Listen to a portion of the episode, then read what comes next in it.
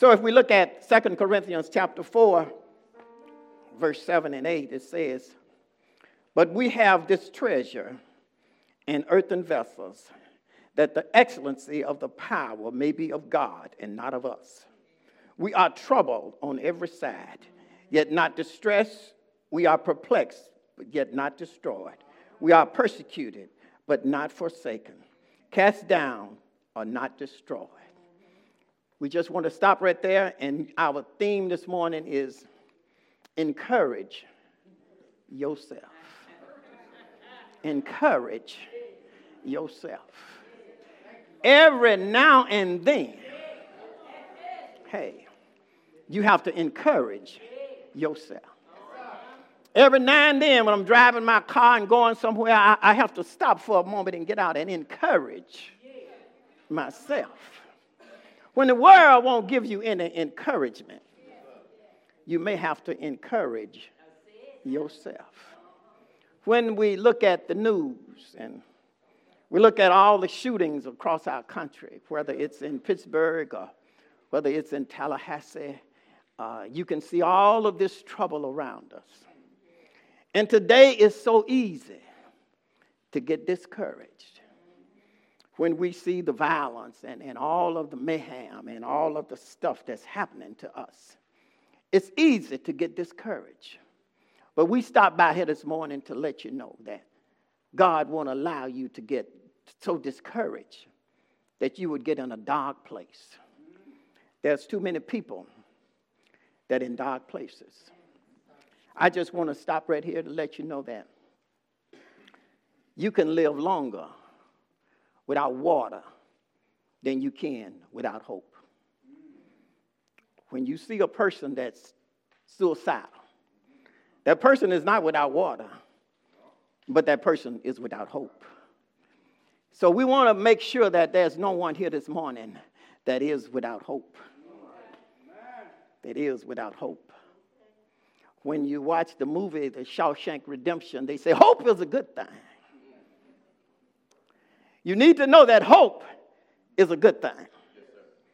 When we come up this morning to let you know, when we were all small, we all had these piggy banks, you know, and me and my brother, we had one together. I don't know why we had one together, but we would put our money in there. We would always be debating about who had the most money in the piggy bank. But the problem with the piggy bank is that you had to get the money out of it. So the only way to get the money out, you had to shake it up. You had to hold the piggy bank upside down, and you had to shake it to the money. Why would you put all of your valuables in this piggy bank? But in order to get it out, you had to shake it up and shake it out. And as we were shaking it out, my brother would say, "James, that's my quarter." I said, "No, we would just shake it up." But I want you to know, God has put in you something. And in order for God to get it out, he's got to shake you up. And when the world turns you upside down and God shakes you up, what's on the inside comes out. It ain't going to come out unless somebody shake you up. Every now and then there comes something that'll shake you up. And you have to be, something have to shake you up before that treasure comes out of you. Today I would teach that God's wrath has supernatural ability to wrap around you and overcome your disability. God's supernatural ability has the power to wrap around you and overcome your disability so that you can do the amazing things that God has called you to do.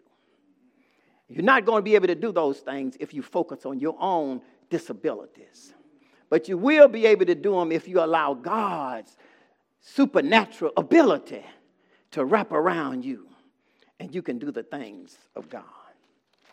In our lesson text this morning, I will make 3 points. The first message coming from verse 7 is the messengers. The next message is to severe but bearable going to be severe, but it's going to be bearable. Verses 8 through 9. And my last point is serving a purpose. This suffering that we're going through in these trials and tribulation serves a purpose. And that is in verse 10 and verse 12. In verse 7, it reads, "But we have this treasure in earthen vessels, that the excellency of the power may be of God and not of us." This issue about these earthen vessels, this was baked clay. As we can see it, or it refers to a clay pot. Back in antiquity, people would make these inexpensive clay pots, and they would put things in them. Sometimes they would put their valuables in them. Sometimes they would put their important documents in them. And sometimes world leaders and rich people, see, it would throw you off. If you would come into a house, a robber would come in. A robber wouldn't look at this cheap clay pot. You know, it was a deterrent. They wouldn't think that someone's valuables was in a cheap clay pot. So they put their valuables in these clay pots. But what Paul was talking about here, the clay pots also had a common use. They were used to put garbage in. They was also used to put human waste in the clay pots because they didn't have a septic system. So this is what Paul is using here to let us understand. This clay pot that was used in antiquity, God has chosen to put his treasures. And what Paul is talking about himself, his lowly, humble, this self that could be displaced or disavowed. Paul is saying these clay pots, God has chosen these invaluable, replaceable clay pots to put in his word and his treasure. God's treasure is his words. So Paul is letting us know here that God used these invaluable things. He said, in that scripture, he says, "But we have this treasure in human vessels." In this human vessel, in this earthly vessel we have here, God has decided to put his treasure. That the excellency of the power of God is in you. No matter what you're going through, no matter what you've been through, God has decided to put his treasure in you. Now it's up to you to use that treasure as to how God has blessed you to use it. Also, when we look at the second point here, when we look at how it says, "For we are troubled." Yes, we are. "On every side, yet not destroyed. We are persecuted. We are persecuted, but not in despair. We are perplexed, rather, but not in despair. Persecuted, but not forsaken. Cast down, but not destroyed." In this world, you're going to receive some disappointment. But you are going to be pressed down on every side. But God has promised you that you won't be crushed. You are going to be perplexed. That means that you're going to be confused. But you're going to know that God is with you. But you're going to be so perplexed. But God has said you don't have to quit. Because there's some things that's going to confuse you. There's some things that's going to perplex you. There's some things you're going to go around and say, "Lord, why me?" But God says, "Shannon, I don't want you to quit." He said, you say, sometimes you may get perplexed. But God has said, "Shannon, don't get confused." You're going to run into maybe a few hard-headed people in the church, but don't be confused. Don't be perplexed, Shannon. Just keep on preaching and keep on doing what you're doing. He said, "Don't be worried and don't quit." You know, preachers quit. They quit. They quit, Reverend Smith. Some of them quit. Some of them get perplexed, but God said, "Listen, hold on. Don't quit." We are hunted down, but never abandoned. The world is going to hunt you down when they find you that you're a child of God, but God said, "Don't be abandoned." We get knocked down, but we can get up. Hallelujah. And let me tell you something about getting knocked down. The world is going to knock you down. And if they knock you down flat on your back, that's a good time for you to look up to heaven and ask the Lord to restore you. Ain't that right, Reverend Phillips? They're going to knock you down. they're going to knock you down. I'm telling you, the world out there is going to knock you down. But when the world knocks you down, you can get up. You don't have to be destroyed. So he's letting you know that I can do all of these things in you. Because when we use Paul as our example, you see, in spite of the severity of circumstances, Paul was not distressed. Paul was not in despair. Paul was not forsaken, and Paul was not destroyed. Paul kept on doing the things that God had called him to do. And we can see that in this scripture. But the key to Paul's perseverance was not his own strength, but the key to Paul's perseverance was that he trusted in the Lord. He said, everyone can see by Paul's example that we can continue to trust in the Lord.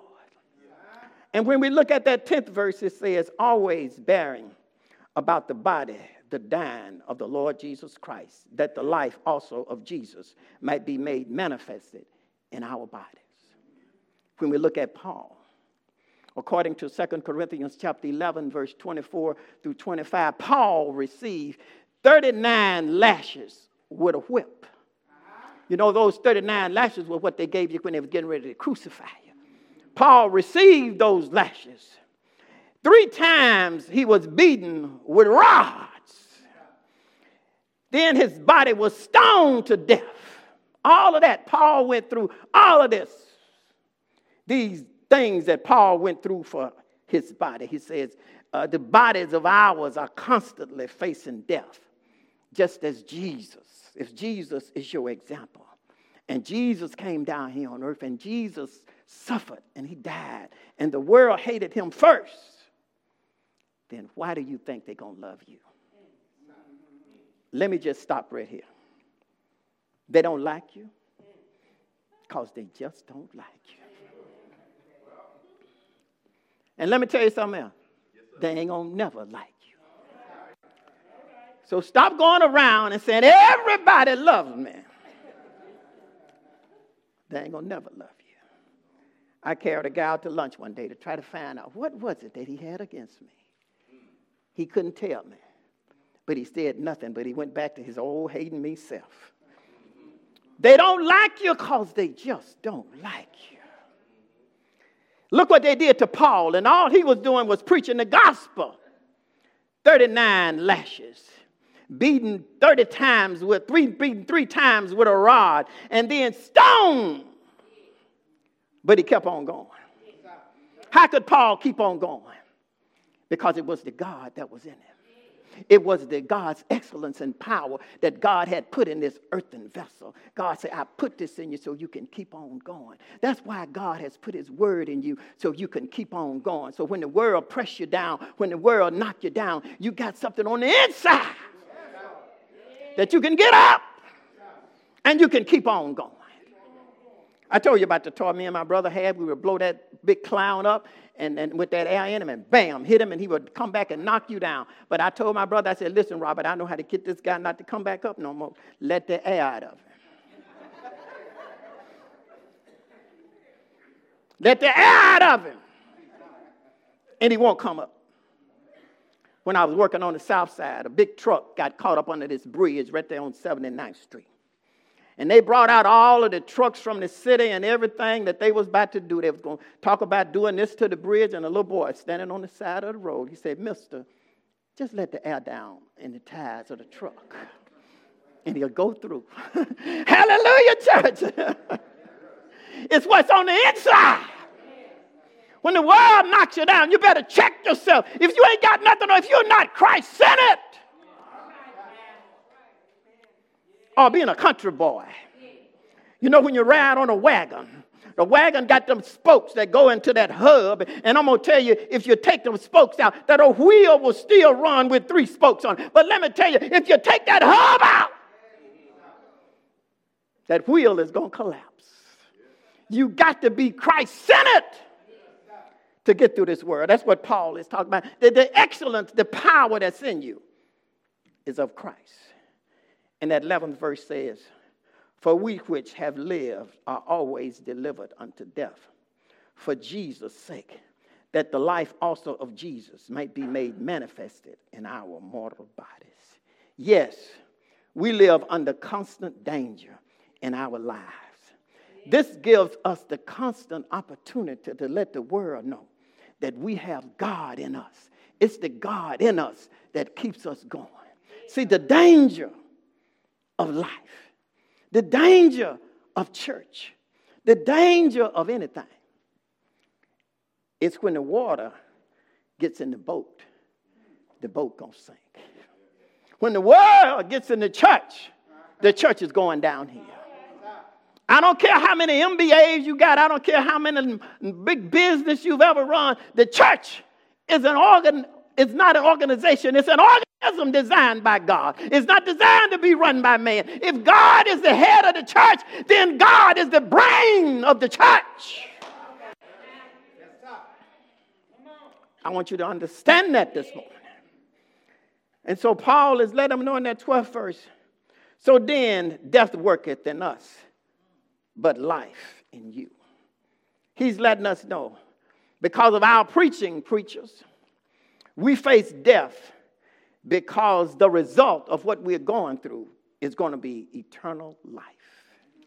We need to understand this morning that every day there's an opportunity for you to be discouraged.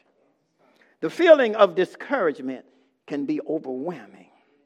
God has already declared victory, and that's the victory that we have to plug into. God wants us to encourage ourselves in the Lord. We need to seek the Lord to be encouraged. We need to seek the Lord so we'll know what to do. I just want to let you know this morning that you may be pressed down on both sides. On both sides. But God has guaranteed you that you're not going to be crushed. Hallelujah. You may be perplexed, but God has said you're not going to be destroyed. God has said you may be knocked down, Shannon, but you're going to be able to get up. God has said greater is me that's in you than he that is in the world. There are going to be times. As the story goes, there was this little boy. During this big hurricane, they saw him carrying some luggage and some things from his house, but he was also carrying another little boy on his back. The policeman stopped him and said, hey, little boy, you know, you're carrying too much. He said, you're carrying some luggage and you're always carrying this little boy on your back. The little boy said, let me tell you something, policeman. I'm carrying my brother on my back, and when I carry my brother, he's not heavy. Hallelujah! When you carry your folks, they are not heavy, because God prepares you to carry a heavy load, because he's a heavy load bearer. Are you out there this morning? I want you to understand something about Calvary. Calvary was a hill in the shape of a skull. Calvary was a place where man was at his worst, but God was at its best. Calvary was a place where human sin was at its height, but God's divine love was at its greatest.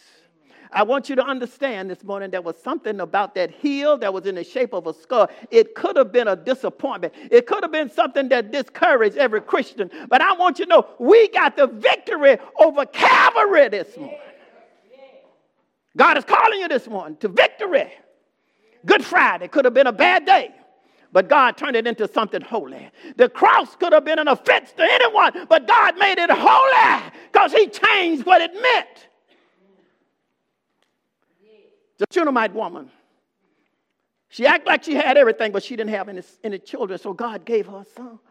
The widow from Nain was on her way to the grave to bury her only son. God told the boy to touch the bier and go back home to be with his mother.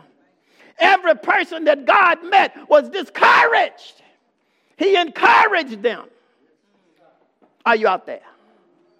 I just want to tell you one more story. You know, Peter tried to walk the water, didn't he? Jesus told him, Peter saw him coming. He said, Lord, how can I get out? He said, come. Peter started walking on the water, didn't he? But when he saw the vigorous wind around him, he lost his focus. I just want to tell you one thing this morning, how you can stay encouraged. See, the word was God said, Peter, come. The word was that he could step on the water. But when you step on the water, you have to always keep your eyes on the Lord. So as you go through this life, keep your feet on the word and keep your eyes on the Lord. And as you keep your feet on the word and your eyes on the Lord, you can do miracles. Are you out there? But when you don't use the word and you don't stay focused on God, you're going to go down. The world going to have you. Satan know you because he had you before. He know what you like because he gave it to you. Are you out there? God wants to keep you encouraged. But you got to stay focused.